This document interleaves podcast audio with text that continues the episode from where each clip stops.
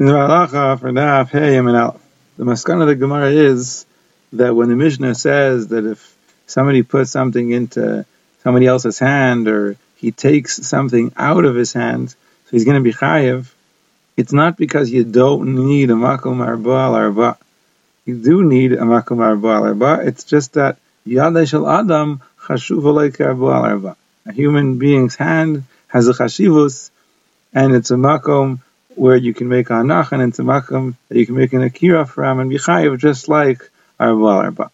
And the Gemara says it's not only because you were machshiv it, meaning it's not specifically because you wanted it to land right there in his hands. Even if you didn't really care where it landed, you just wanted it to land anywhere in this rishus, and it landed in somebody's hands, that would also be a chayiv. And that's why Rabbi Yechanan says that if somebody throws an object and it lands in somebody else's hands, even though he wasn't specifically aiming for his hands, he'll be chayiv. Then the Gemara brings another memory of Rabbi Yechanan, that when we say that if you throw something and it lands in somebody else's hands, he's chayiv, that's only if the person stood where he was the whole time. In other words, you threw it and it landed in his hands right where he was. Because that's like your hanacha. You threw something and it was going to land and did land in somebody else's hands. So we can attribute the akira and the hanacha to you. But if it didn't go right to the person's hands, actually the person uprooted himself from where he was standing and walked towards the other person in order to catch it, so then we say that the person who threw it is pater. Because the person who threw it did the akira when he threw it, but he didn't do the anacha. It didn't land because of his throw. It landed because the other person moved towards it and caught it. And then the Gemara brings a shaila. a shaila, if somebody throws a chayfetz and he uproots himself from his place and he goes and actually catches the same object that he threw. The Gemara wonders what's Rabbi Yechanan's shaila. So Rava Bar explains the shaila is shnei. What's the din? What's the status of two koiches, two strengths, meaning two separate acts of one person?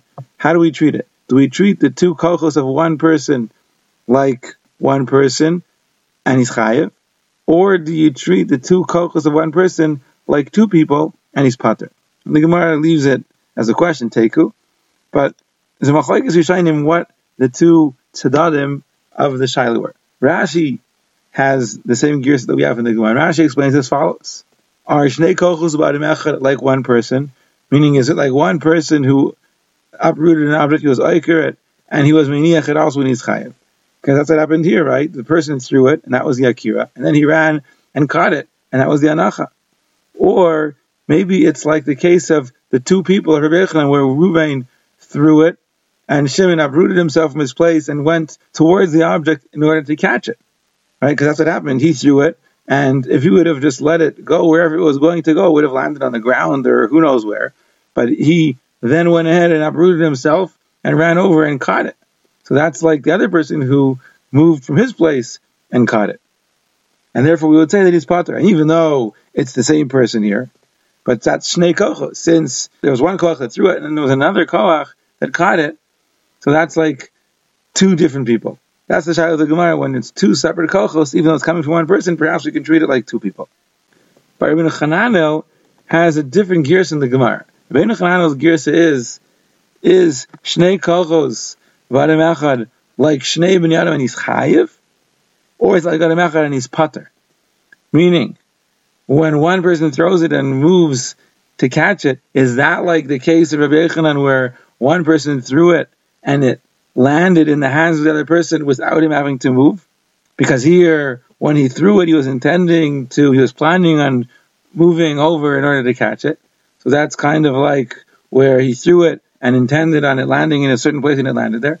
Or do we say that two kochos, it's like one person? Meaning, it's like when one person passes something from his right hand to his left hand, and even if he was a very large person, and from his right hand to his left hand to his four amos, nonetheless he's pater.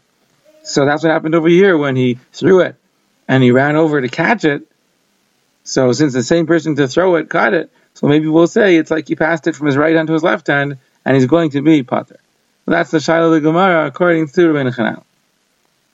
Now, Mavur, according to Rabbi Chananel, that it's a davar pashat that if somebody has something in his right hand and he passes it to his left hand, even though it traversed four amos, he's pater. It's pashat he's pater. But there's a problem with this because the Gemara in Chesam and Beis brings at the end of the Amud the Rava says, "Hamavir chayfetz mitchilas arba l'soif arba." If a person transfers a chayfetz from the beginning of four to the end of four in Rosh Hashanah, afal bisha aviro derech alav chayev. Even though he passed it derech alav, the way of himself, the way of on top of him, he's chayev. What does that mean? Rashi says it means he actually passed it over top of him, meaning he picked it up and he passed it over his head above ten tvachim, and then he put it down. Rabbi Chananel says that this means that he passed it in front of him, meaning he passed it from his right side to his left side, and of course on the way it passed, you know, in front of his chest. Some Hamish have the girsa there in Rabbeinu Chananel, or in Taisus when he quotes Rabbeinu Chananel, Shehavirum Yaminos when he trans he transferred it from his right hand to his left hand in front of his body, and Rava says that there is going to be chayiv. So there it says when you pass something from your right hand to your left hand, you're going to be chayiv. And here the Gemara says, or Rabbi Chananel says in his chat in the Gemara that it's a different pasuk, you're going to be pater. So Rishah says there's no problem altogether. What our Gemara and Dafeh is talking about is when Reuben is holding something in his right hand. He's holding something, I don't know, he picked it up before Shabbos, or even if he picked it up on Shabbos, but he picked it up with no uh, intention of taking it out or moving it around. He picked it up. Now he's holding it. He decides to transfer it into his left hand. You transfer from your right hand to your left hand, even if it goes four amos, but that's not a ma'isa of hotzah, there's no akira, there's no anacha, and your pater. The Gemara in Tavchasam and Base is talking about when a person picks up an object from the floor, there's an object on the floor, he picks it up, he transfers it four amos over from his right hand to his left hand, four amos over the other direction, and then he puts it down. So he did an akira, he transported it four amos, and he made an anacha. And therefore, of course, like Rava says, a person in such a case would be chayiv.